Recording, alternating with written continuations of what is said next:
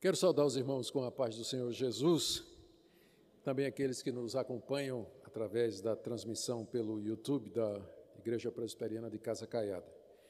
Queridos, para mim é um privilégio estar aqui nessa noite, participar com vocês do culto que nós prestamos ao nosso Deus. Já cantamos louvores a Ele, já oramos, também entregamos os nossos dízimos e ofertas e agora vamos escutar a exposição da Palavra de Deus. Por isso, quero convidá-lo a abrir a Escritura na carta de Paulo aos Filipenses.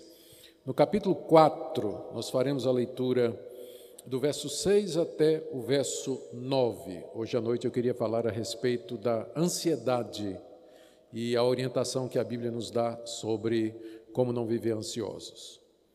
Filipenses 4, de 6 a 9. Não andeis ansiosos de coisa alguma. Em tudo, porém, sejam conhecidas diante de Deus as vossas petições pela oração e pela súplica com ações de graças.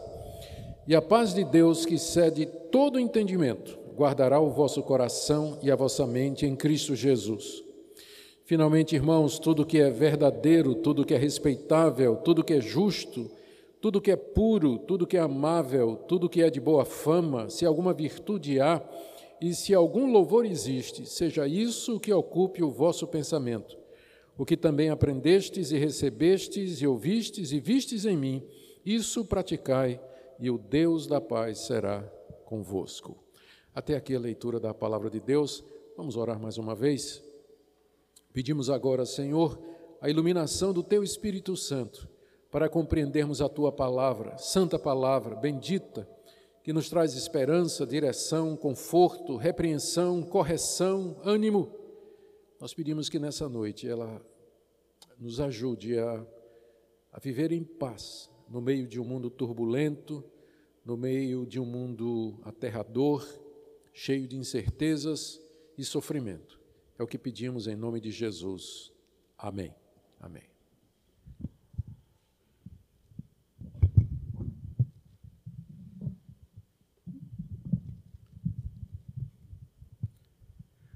Muito bem, queridos, hoje à noite, como eu disse, eu queria falar sobre esse tema que eu considero da maior importância e do interesse de todos nós. Essa ordem que nós temos aqui, que de fato é uma ordem, no verso 9, para nós não andarmos ansiosos de absolutamente coisa alguma. Quando o apóstolo Paulo deu essa ordem aos crentes de Filipos, ele estava preso em Roma. Ele havia sido denunciado pelos judeus de Jerusalém de ser um sedicioso, alguém que estava promovendo uma revolução contra César, pelo fato de que Paulo e os demais cristãos diziam que só havia um senhor, Kyrios, que era Jesus, e esse era o título do César. O César era chamado de senhor, Kyrios, e os cristãos diziam, não, esse termo nós usaremos somente para o Cristo ressurreto. Ele é o Senhor, Ele tem toda a autoridade no céu e na terra, Ele ressurgiu dos mortos, depois de ter morrido pelos nossos pecados. Essa era a mensagem cristã e era extremamente ofensiva para os ouvidos pagãos, especialmente os romanos daquela época. E os judeus, sabendo disso, invejosos do crescimento do cristianismo e também ofendidos pelo fato de que Jesus Cristo era considerado como o Messias, um Messias crucificado, eles fizeram de tudo para acabar o movimento nascente do cristianismo. E uma das coisas era denunciar os cristãos às autoridades romanas e denunciá-los por esse motivo. E não era um motivo correto, a intenção deles não era correta, dos judeus, mas eles usaram exatamente esse estratagema para tentar parar o crescimento do cristianismo. Funcionou no caso de Paulo, em parte. Paulo foi preso em Jerusalém, ele foi levado para Cesareia, onde ficou 2 anos aguardando o julgamento dos procuradores e dos representantes de César. Finalmente, Paulo descobriu que não ia para lugar nenhum. O último, que estava em Cesareia, disse a Paulo que queria comprar Paulo, estava esperando que Paulo desse algum dinheiro a ele para que ele pudesse, talvez, fazer ou dar uma sentença que fosse favorável, né?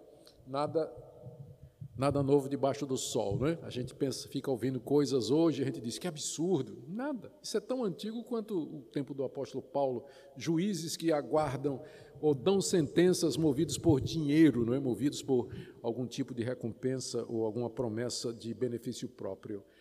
Paulo, depois de Cesareia, em Cesareia, quando ele vê que não vai para lugar nenhum e que a situação vai se demorar, então ele apela para o seu direito de cidadão romano. O cidadão romano tinha o direito de apelar para o imperador e de ser julgado pelo imperador quando ele estivesse insatisfeito com a maneira como seu caso estava julgado. Finalmente ele apela para César e para César ele vai. O relato da viagem de Paulo para Roma vocês têm no livro de Atos. É aquela famosa viagem onde ele sofre um naufrágio, vai parar na ilha de Malta, e dali lá ele prega o Evangelho, muita gente na ilha se converte, e finalmente eles chegam em Roma. E chegando em Roma, Paulo fica em prisão domiciliar. Ele é permitido, já que ele era prisioneiro de César, era permitido alugar uma casa, onde ele ficava ali detido, guardado por um soldado da guarda pretoriana, que era a guarda pessoal do imperador. E Paulo ficou 2 anos ali em Roma. Finalmente, ele recebeu uma sentença favorável e ele foi libertado. E ele sai para um período de viagens e pregações que não está no livro de Atos. Nós não sabemos exatamente para onde Paulo foi. Depois, ele vai ser preso uma segunda vez e, dessa feita, ele não vai escapar. É quando ele escreve a 2 Timóteo, que é a última carta dele, onde ele fala de que já não tem esperança e que combateu o bom combate, encerrou a carreira e que agora ele está na expectativa realmente de receber a sua recompensa. Mas eu contei toda essa história apenas para situar vocês aqui. Paulo escreveu essa carta aos Filipenses durante esse período de 2 anos em que ele estava preso, onde ele estava cerceado da sua liberdade, ele estava incerto do que seria o resultado do julgamento, embora ele tivesse muitas expectativas positivas de que seria libertado. E o meu ponto é que esse homem que estava preso, encarcerado, ele podia escrever e dizer aos seus amigos, não vivam ansiosos, porque ele mesmo não vivia. Ele tinha aprendido o segredo do contentamento, inclusive ele vai falar sobre isso alguns versículos mais adiante aqui no capítulo 4, de que ele aprendeu a viver feliz e contente com o que ele tem, tendo muito ou tendo pouco, qualquer que seja a situação, Paulo havia aprendido a se regozijar em Cristo Jesus. Isso tudo eu estou dizendo para que nós vejamos que a pessoa que está dando essa ordem, você não pode dizer para ele, virar para ele e dizer assim, ah, você está mandando eu não ficar ansioso porque você não conhece minha vida. Porque às vezes a gente faz isso, né? Alguém vem dar uma orientação ou vem dar um conselho, a gente diz, ah, você não sabe o que é que eu estou passando, você não tem nem ideia, você está dizendo isso, você nunca passou pelo que eu estou passando. O que eu quero dizer é que nenhum de nós passou pelo que Paulo passou. E é esse homem que diz, não viva ansioso de absolutamente coisa nenhuma. Os filipenses tinham alguns motivos para estar ansiosos. A cidade de Filipos era uma colônia imperial romana, onde muitos soldados aposentados moravam ali. E foi lá que Paulo esteve, cerca de 10 anos atrás, antes de escrever essa carta, Paulo tinha estado lá pregando o Evangelho na cidade, e ali ele foi denunciado, ele foi preso, ele foi surrado publicamente e ele foi levado ao cárcere, de onde Deus o tirou de maneira maravilhosa. Vocês conhecem o relato, está no livro de Atos, capítulo 16. Foi lá que ele conheceu Lídia, que se converteu, ouvindo a palavra de Paulo, uma vendedora de púrpura. Foi lá que esse carcereiro se converteu, onde Paulo também libertou uma mulher, uma moça, que era possessa de um espírito de adivinhação, foi o que deu origem a toda aquela crise. Então, Paulo conhecia a cidade, Paulo esteve lá, pregou o Evangelho, muitos filipenses creram em Jesus Cristo, pela graça de Deus, e também começaram a sentir um pouco da perseguição que Paulo havia experimentado quando esteve lá, porque eles estavam muito próximos do Império Romano. Como eu disse, Filipos era uma colônia militar romana, e que se considerava realmente é uma extensão de Roma. Então, a situação deles era uma situação de perigo, uma situação de ameaça constante e, com certeza, eles tinham razões humanas para viverem ansiosos, para viverem preocupados. Será que eu vou ser preso? Será que eu vou ser denunciado como Paulo foi? Será que eu vou ser surrado como Paulo foi? Será que eu vou para a cadeia como Paulo foi, uma vez que eu professo a mesma fé do apóstolo Paulo? Por isso que no final da carta, Paulo, então, ele tira um tempo para falar a respeito de contentamento, de tranquilidade e de paz em Cristo Jesus, em meio de qualquer circunstância. Então vamos primeiro ver a ordem que Paulo dá, o que é que ele está ordenando, para entender o que é que ele está dizendo. Em seguida, as três atitudes práticas que ele ordena ou que ele orienta e que haverão de trazer a paz buscada e as promessas de Deus relacionadas com essas atitudes. E no final, alguma aplicação. Meu objetivo é que você nessa noite receba a orientação da parte de Deus de como enfrentar a ansiedade, o medo, a inquietação, a angústia e aprender a viver feliz em Cristo no meio das dificuldades. Primeiro, então, a ordem de Paulo no verso 6, não andeis ansiosos de coisa alguma. A expressão andar ansioso significa viver ansioso, já que a vida é descrito como uma caminhada, não é? Então, não andar ansioso é não vivam ansiosos no dia a dia de vocês. A palavra ansioso é uma palavra grega, em cuja raiz está a palavra divisão ou dividido, e que expressa muito bem o estado mental de alguém que está ansioso. Alguém que está ansioso é alguém que está com a mente dividida. A mente está indo em várias direções. Ela não está coesa, ela não está fechadinha, não está redonda, as contas não batem.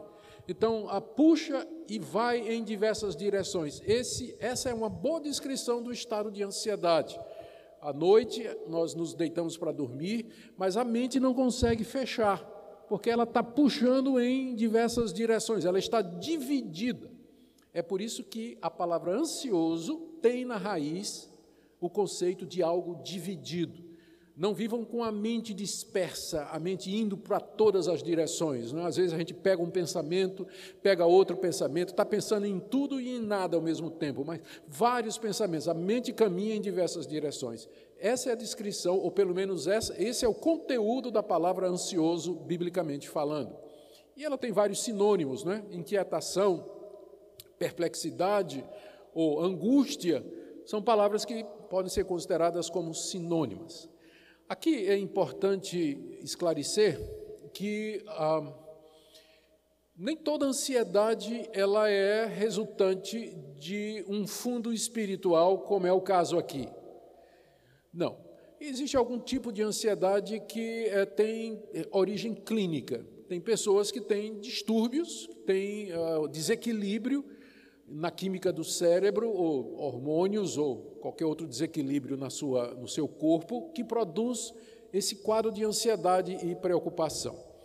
Eu posso trazer para vocês, por exemplo, eu quero com isso dizer que nem toda depressão, nem toda angústia, ela é necessariamente fruto de uma deficiência espiritual. O grande pregador Charles Spurgeon, considerado o príncipe dos pregadores do século passado, ele sofria de depressão, que era decorrente de uma doença chamada gota. E, às vezes, a ansiedade, a depressão, a tristeza e o desânimo eram tão grandes que vinham na vida de Spurgeon que ele tinha que ser levado pelos diáconos para a igreja para pregar, porque ele não conseguia se mover. Tal a perplexidade, tal o medo, tal, enfim, a angústia que ele sentia. E, obviamente, não era um problema espiritual. Spurgeon era um homem de Deus, era um homem crente, era um homem fiel, que Deus tinha usado para converter muitas e muitas pessoas. Outro exemplo que a gente pode trazer, já é menos conhecido, é do jovem missionário David Brainerd, que ele quase se torna genro do grande Jonathan Edwards. Ele foi missionário entre os índios, lá nos Estados Unidos, na época da colonização do Velho Oeste, por assim dizer, fazendo trabalho pioneiro lá. Ele não tinha 30 anos de idade e nos deixou o seu diário. Ele morreu antes dos 30 anos de tuberculose, Mas pelo seu diário a gente vê como ele amava a Deus, como ele amava a obra de Deus, mas ao mesmo tempo no diário ele registra: hoje o meu dia é de trevas, é de angústia, eu não consigo superar isso, eu não sei de onde vem isso aqui. Mas apesar de todos os meus clamores, através de toda a minha confiança em Deus, mas eu me sinto deprimido, eu me sinto abatido, desanimado. Ó Deus, me mantém firme para que eu não desanime do meu trabalho. Você vê isso página após página no diário de David Brainerd. Então existe de fato alguma ansiedade, algum tipo de angústia que não é necessariamente resultado de uma deficiência na fé. E é importante fazer o diagnóstico correto. Porque esse tipo de ansiedade que eu acabei de descrever pode ser ajudado com medicina, com remédios, pode ter ajuda disso. Mas o tipo que Paulo está falando aqui, não, porque é um problema de natureza espiritual. O ruim é quando a gente não faz distinção e a gente dá remédio para quem precisa de aconselhamento bíblico e quer fazer aconselhamento bíblico somente com quem poderia ser ajudado também através da medicina. Por isso que é importante a gente ter um diagnóstico correto, fazer uma avaliação correta para dar a atitude correta. O tipo de ansiedade que o apóstolo Paulo se refere aqui é aquela ansiedade decorrente da falta de confiança em Deus, da falta de oração, do uso errado dos pensamentos e uma prática cristã errada e pecaminosa. Então, estas coisas nos tiram a paz, elas nos privam da tranquilidade e o crente vive numa vida de ansiedade como resultado de uma deficiência espiritual e doutrinária e prática na sua vida. É isso então que nós, exatamente isso que nós estamos querendo tratar aqui. Então, nesse sentido, Paulo diz para os crentes de Filipos: não andem ansiosos de coisa alguma. Nada tire a paz de vocês. Nada. Coisa pequena, coisa grande, coisas do presente, coisas de hoje, coisas do amanhã, que são geralmente as coisas que mais nos tiram a paz, são aquelas que ainda não aconteceram, né? A palavra preocupado, ela já expressa bem isso. Você está ocupado previamente com uma coisa que nem aconteceu ainda. Pré-ocupado. Amanhã você vai se ocupar disso, mas hoje você já está se ocupando com coisas do amanhã, está pré-ocupado. Então, nada tire a paz de vocês. Coisas do presente, coisas do porvir, coisas de hoje, coisas de amanhã, coisas pequenas, coisas grandes, que absolutamente nada tire a sua paz. Em outras palavras, não vivam ansiosos de absolutamente coisa alguma. Isso aqui é uma ordem. Paulo não está dando um conselho, Paulo não está dando uma sugestão e nem está fazendo um pedido, ele está dando uma ordem. Isso aqui é tão ordem quanto não adulterarás. Portanto, o crente que vive num estado constante de ansiedade, de preocupação com relação ao futuro, com relação às coisas de Deus, com relação a si mesmo, ele está infringindo uma ordem bíblica. Ele está infringindo uma ordem bíblica. Isso aqui é um mandamento por vários motivos. Primeiro, porque um crente que vive ansioso, ele é uma péssima recomendação do Evangelho, não é verdade? Porque o que é que nós dizemos? Que nós cremos que Deus criou o mundo, nós cremos que Deus cuida de nós, nós cremos que Deus ouve as orações, nós cremos que Deus supre as nossas necessidades, cremos que Ele mandou o Seu Filho para perdoar os nossos pecados, cremos que temos a vida eterna, cremos que depois da morte nós vamos para o céu. Então, por que vive ansioso? Se você crê em tudo isso. Então, a ansiedade é uma péssima recomendação para o mundo do que é o cristianismo. Crentes ansiosos, eles como que desdizem, nós desdizemos com os nossos atos aquilo que professamos com nossa boca. Por isso que vem a ordem: não vivam ansiosos de coisa nenhuma. É uma ordem por conta disso, porque é um péssimo testemunho para o Evangelho. Segundo, porque é um mal que nós fazemos a nós mesmos.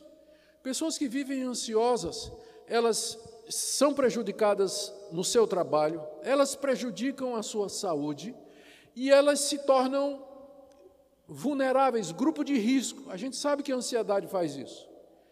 É uma ordem porque pessoas ansiosas, elas acabam trazendo problema para a vida dos outros. Quem convive com gente ansiosa sabe do que eu estou dizendo. Não tem nada, nada está bom, nada presta. Nada presta, nada está certo, está tudo errado. E aí a ansiedade, ela traz crítica, ela traz maledicência, ela traz ira. E conviver com uma pessoa assim, de fato, precisa da graça de Deus. Então, por isso, essa ordem: não vivam ansiosos de coisa nenhuma. A importância dessa ordem. Agora, em seguida, como é costume, o apóstolo Paulo dá algumas orientações práticas de como, então, os crentes de Filipos não deveriam viver ansiosos.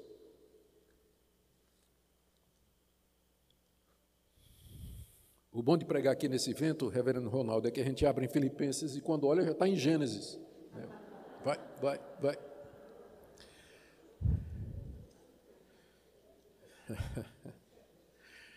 São três orientações práticas que o apóstolo Paulo coloca aqui para a igreja de Filipos, para ajudá-los a não viver ansiosos. Primeiro, orar corretamente.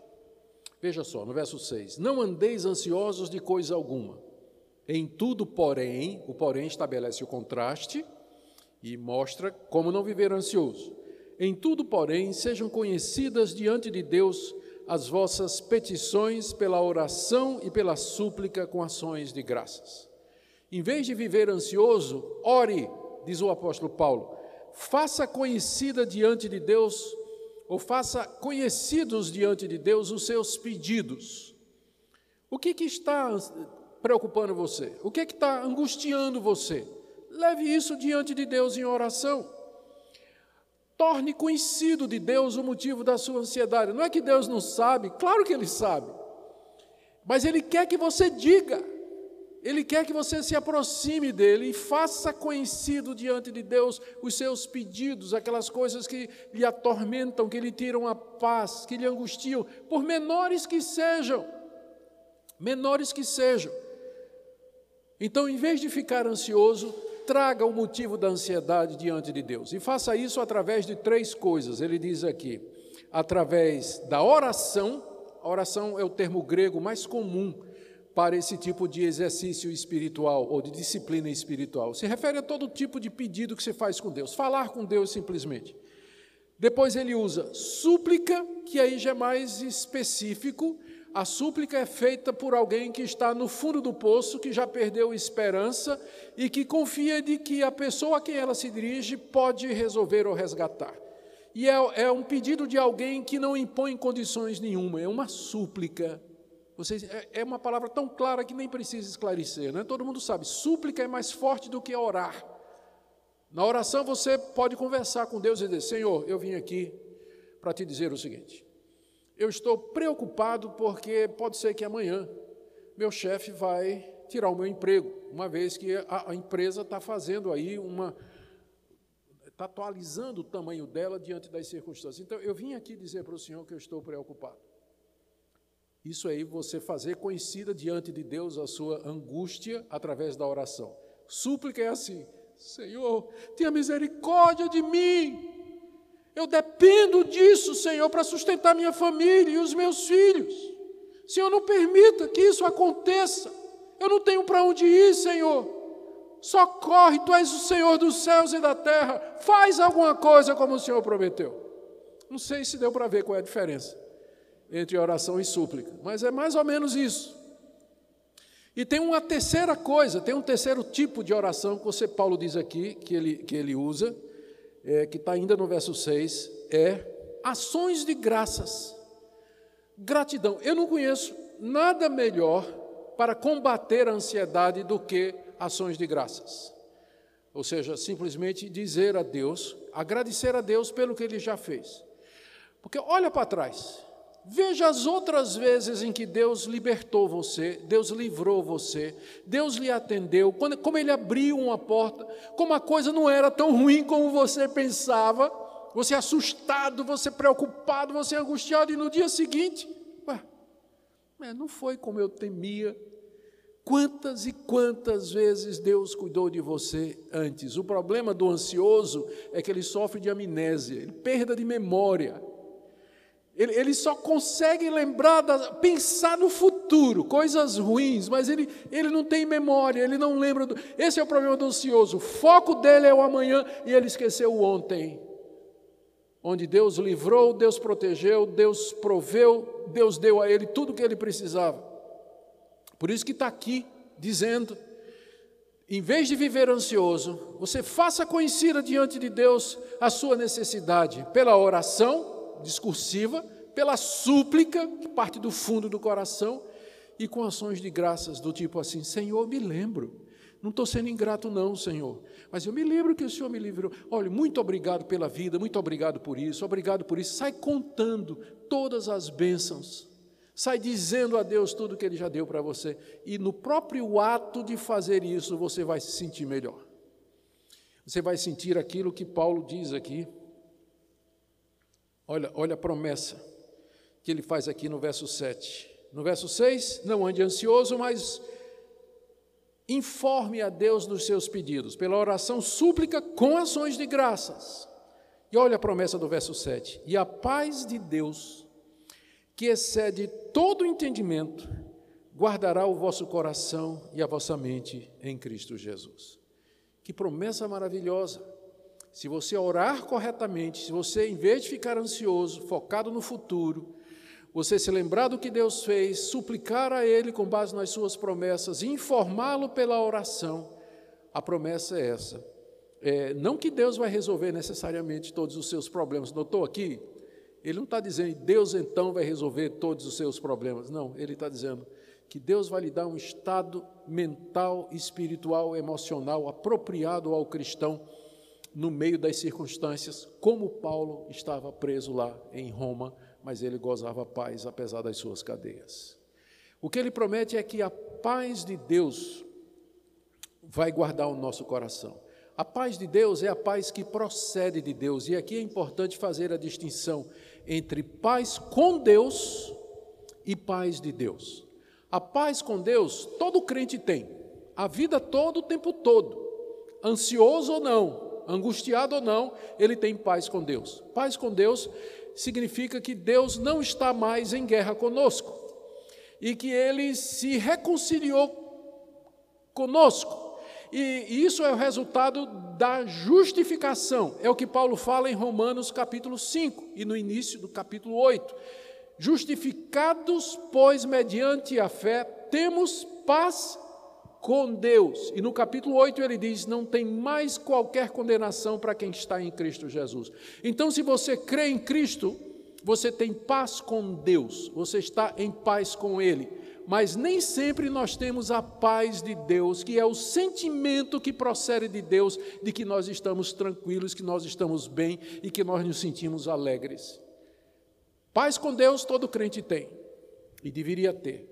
E é dessa paz com Deus que se origina a paz de Deus. Ele nos dá a sua paz, Ele nos dá essa sensação de tranquilidade, de alegria, de gozo, que, segundo o apóstolo Paulo aqui, funciona como que excede todo o entendimento.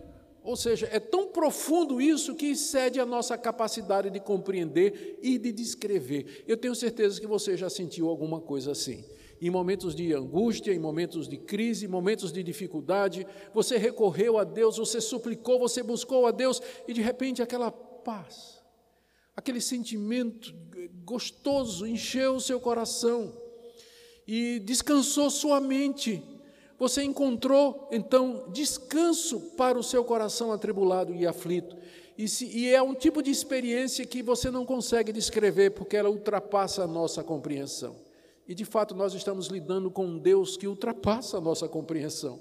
Portanto, nem sempre nós conseguimos dimensionar as coisas que acontecem no relacionamento com Ele. Paulo promete que a paz de Deus, essa paz que desafia a compreensão, que vai além do que a gente pode descrever, essa paz vai guardar o nosso coração e a nossa mente. A palavra que ele usa aqui, a palavra guardar, é uma palavra que ele tirou do vocabulário militar e muito apropriado para os filipenses. Como eu já disse, Filipos era uma colônia militar, cheia de gente aposentada do serviço da guarda imperial.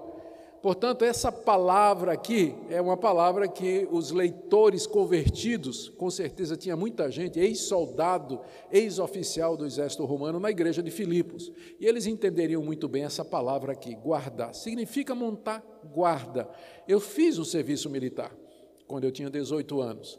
E eu me lembro das vezes que eu tinha de tirar serviço de sentinela. Eu ficava na entrada lá do quartel do CPOR, lá na 17 de agosto, lá em Casa Forte, foi lá que eu servi. Então, eu ia para lá, ficava lá com o fuzil, né? Ficava com a .45 na cintura, e eu tinha que ficar guardando a entrada do quartel. Não podia deixar entrar ninguém que não fosse autorizado. Então, eu ficava ali guardando o quartel, bem na entrada, para não deixar nenhuma força adversa inimiga entrar ali. Eu tirei serviço muitas vezes, às vezes até de noite, que era a pior hora para fazer isso, né? Que dava aquele sono e não podia fazer isso. Mas era isso que significa guardar aqui, guardar como uma sentinela. A figura é essa. Se em vez de você viver ansioso, você aprender a orar, e trazer diante de Deus os seus pedidos pela oração, súplica e ações de graças, a paz que Deus manda vai ficar plantada como uma sentinela na entrada da tua mente, do teu coração, e não vai deixar a ansiedade entrar. A paz de Deus vai funcionar como uma sentinela armada ali, e não vai entrar ansiedade, não vai entrar preocupação, não vai entrar inquietação, porque procede de Deus e... Veja o final do versículo. Guardará o vosso coração e a vossa mente em Cristo Jesus. O que é que isso significa? Significa que os argumentos da paz que procede de Deus para aquietar o nosso coração, todos eles se centram em Cristo Jesus. A paz de Deus guarda o meu coração em Cristo, por isso que eu tenho paz. E em que sentido isso funciona? Deus me lembra, olha, eu dei o meu filho por você. Se eu dei o meu filho por você, será que eu não posso dar outras coisas? Se eu ressuscitei Jesus Cristo de entre os mortos, será que eu não posso ressuscitar você? Se eu lhe dei vida aqui nesse mundo, não posso lhe dar a vida eterna em Cristo Jesus? Todos os argumentos da Bíblia para nos manter em paz, eles são em Cristo Jesus.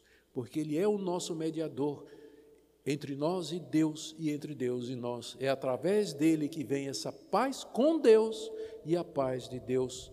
E é por isso que quando nós oramos corretamente, dizendo a Deus o que estamos passando, suplicando a Ele com ações de graças, a paz de Deus enche o nosso coração. E aquele guarda armado, ele vai apontar para Cristo, dizendo, aqui está a razão e a fonte da sua paz e do seu coração. Não é verdade que você tem andado ansioso exatamente porque você não ora? Lembra a última vez que você chegou diante de Deus e abriu seu coração, passou o fardo para Ele, com súplicas, com ações de graças em oração? Você vive ansioso porque você ora pouco, ou ora da maneira errada. Ora da maneira errada.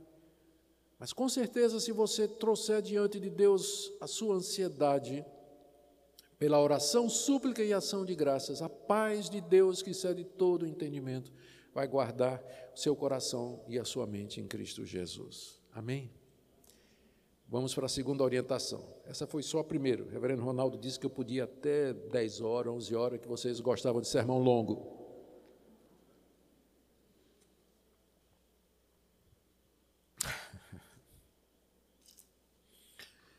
Muito bem. A segunda orientação está no verso 8.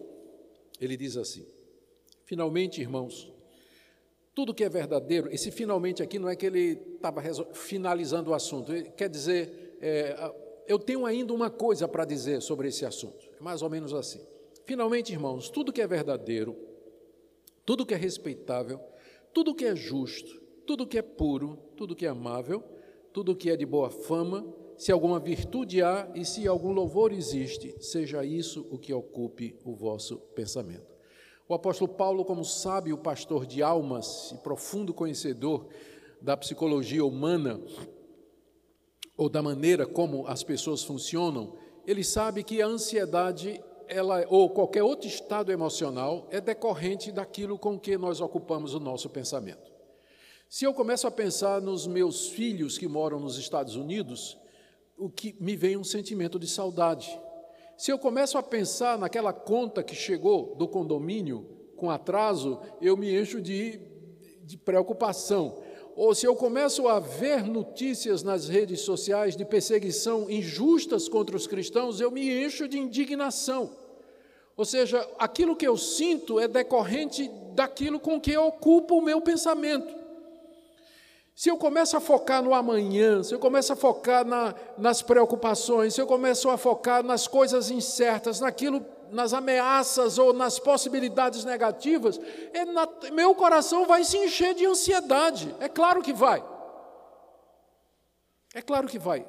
E aqui não se trata de pensamento positivo, longe da ideia do pensamento positivo. Pensar em coisas boas para você se sentir bem. Não, mas essa é uma lei da nossa natureza humana. Deus nos criou assim. Os sentimentos acompanham aquilo que ocupa a nossa mente e o nosso coração. Por isso que o apóstolo Paulo diz aqui, irmãos, ocupe o seu pensamento com o que é verdadeiro, nada de fake news, tudo que é respeitável, tudo que é justo, tudo que é puro, tudo que é amável, tudo que é de boa fama, se alguma virtude há e se algum louvor existe, seja isso que ocupe o vosso pensamento. Agora, se você passa o dia todo nas redes sociais, Twitter, Instagram, Facebook, no YouTube, escutando todo tipo de previsão, profecia apocalíptica, aterrorizante, terrorista, sobre o fim do mundo, que vai acontecer, ou tudo mais, não é que a gente negue a realidade, por exemplo, da crise que a gente está passando, dos números que estão aí, nós não estamos negando isso, mas a realidade não é só isso. A realidade você vai encontrar, ou o complemento dela, ou o final dela, ou a interpretação da realidade, você vai encontrar na Escritura. Tem um Deus que está por cima disso, tem um Deus que disse sim, vai ter peste, vai ter praga, vai ter guerra. Tem um Deus que disse que isso tudo ia acontecer. E um Deus que disse que é necessário que isso aconteça para quebrar o orgulho do homem, para mostrar que o homem não resolve os seus problemas, que a ilusão de um mundo debaixo da liderança humana, cheio de paz e prosperidade, é mesmo uma ilusão, é uma utopia. E que somente na vinda de Jesus Cristo nós teremos um novo céu e uma nova terra onde habita a justiça. Então, se você só vê esse lado aí, não estou dizendo que não é verdadeiro, eu estou dizendo que é incompleto. Estou dizendo que a realidade é mais complexa e rica do que isso aí que você encontra no noticiário, nas redes sociais, que você passa o dia inteiro lendo essas coisas. E sua Bíblia, leu quando a última vez? Leu quando a última vez a sua Bíblia? Compara o tempo que tu passa no Twitter com tua Bíblia. E aí depois você vem dizer, por que eu vivo ansioso? Né? Me dá meu Rivotril aí, por que eu estou ansioso? Falta de ar. Respira, respira, vamos, 1, 2, 3. Por quê? Por quê? A resposta está aqui. Com que se ocupa seu pensamento? Com que você se foca? Em que você se concentra durante o dia? Você não tira tempo para conversar com Deus?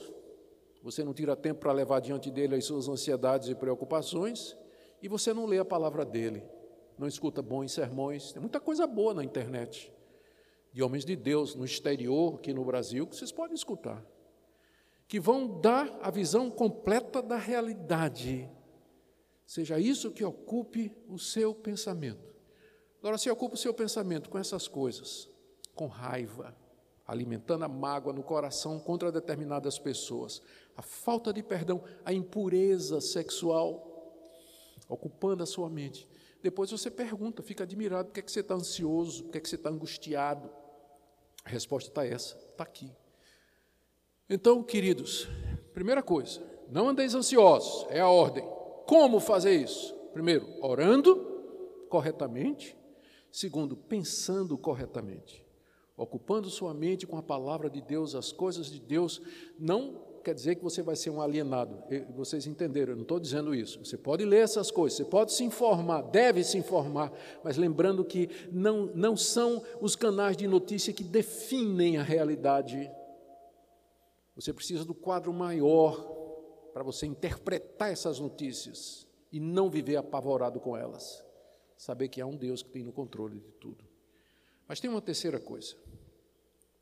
Paulo esteve em Filipos, como eu disse, cerca de 10 anos antes de escrever essa carta. E passou um tempo com eles, a gente não sabe quanto tempo. Não muito tempo.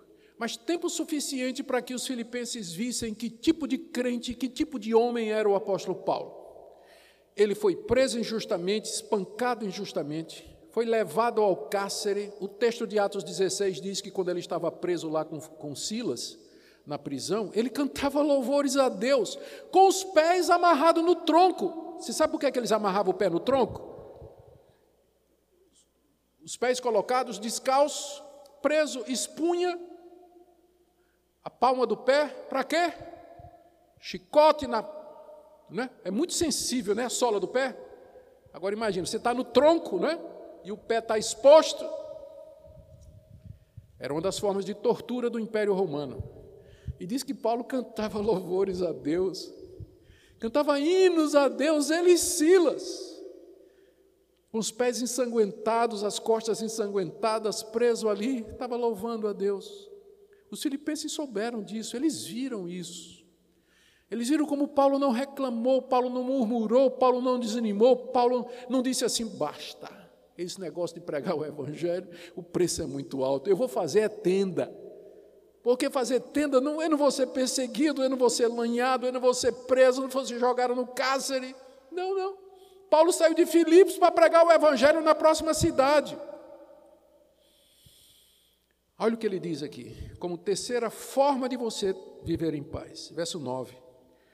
O que também aprendestes, quando eu estava aí pregando o Evangelho, e recebestes, porque vocês creram em mim, ouvistes, e vistes em mim, isso praticai. Pratiquem tudo aquilo que vocês viram em mim. Eu dei a vocês o exemplo de como servir a Deus no meio do sofrimento, sem desanimar, sem reclamar, sem desistir, sem atribuir a Deus falta nenhuma, com regozijo no coração. O que vocês viram, ouviram, aprenderam, viram em mim, pratiquem isso. Ou seja, Paulo não somente fica dando lições teóricas, ele se apresenta como a encarnação da verdade ou das instruções que ele está dando. O que vocês viram em mim? Se vocês estão tendo dificuldade de entender, então eu vou desenhar. Lembra como eu tive aí entre vocês? Vocês lembram como é que eu me comportei aí? Então é isso que eu estou dizendo. Não vivam ansiosos, mas orem. Ocupem a mente. Lá na prisão, Paulo, imagine se Paulo lá na prisão fica, meu Deus, amanhã o que é que vai acontecer? Puxa, eles vão me executar. Nada. Paulo estava ocupado com as coisas de Deus, cantando, enchendo a mente dos louvores de gratidão a Deus. O que vocês viram em mim, isso pratiquem. E olha, a segunda promessa. São duas promessas que nós temos aqui. A primeira está no verso 7. A paz de Deus vai guardar o seu coração. E a segunda está no final do verso 9. O Deus da paz será convosco. Melhor do que a paz de Deus, é o Deus da paz. Né? Melhor do que ter a paz que procede de Deus, é ter o próprio Deus da paz conosco. Presente, consolando o nosso coração. Que promessa extraordinária nós temos aqui. Se vocês praticarem isso que eu acabo de dizer, diz o apóstolo Paulo, não somente a paz de Deus, mas o Deus da paz vai estar com vocês. No meio da dor, no meio do sofrimento, no meio do desemprego, no meio da perspectiva de quebradeira financeira, de crise política, de revolução, de pandemia, de morte, de contaminação, o Deus da paz vai estar com você e no meio de tudo isso você vai ter tranquilidade. Veja que em momento nenhum Paulo está prometendo que Deus vai resolver o seu problema. Pode ser que ele resolva. Uma vez que o Deus da paz está conosco, e ele é quem ele é, ele pode abrir portas, ele pode abrir oportunidades, pode apontar caminhos que resolvam o nosso problema, como ele sempre fez no passado, daí a ação de graças. Mas se ele nos resolver manter presos, como Paulo estava lá em Roma, ele vai nos dar a graça para suportar e a paz dele, que supera todo o entendimento. E é esse o testemunho do crente. Quando vem pandemia, pega no crente também. Já descobrimos isso, né? Que ser crente não nos dá imunidade. Quando vem, pega em todo mundo. Quando vem a quebradeira, quebra também a empresa do crente. Quando perde emprego, o crente também perde. Nós não temos imunidade. Nunca Deus prometeu que nos daria imunidade dos males que são decorrentes da corrupção original do homem. Não. Mas ele prometeu alguma coisa que o ímpio não tem. Paz.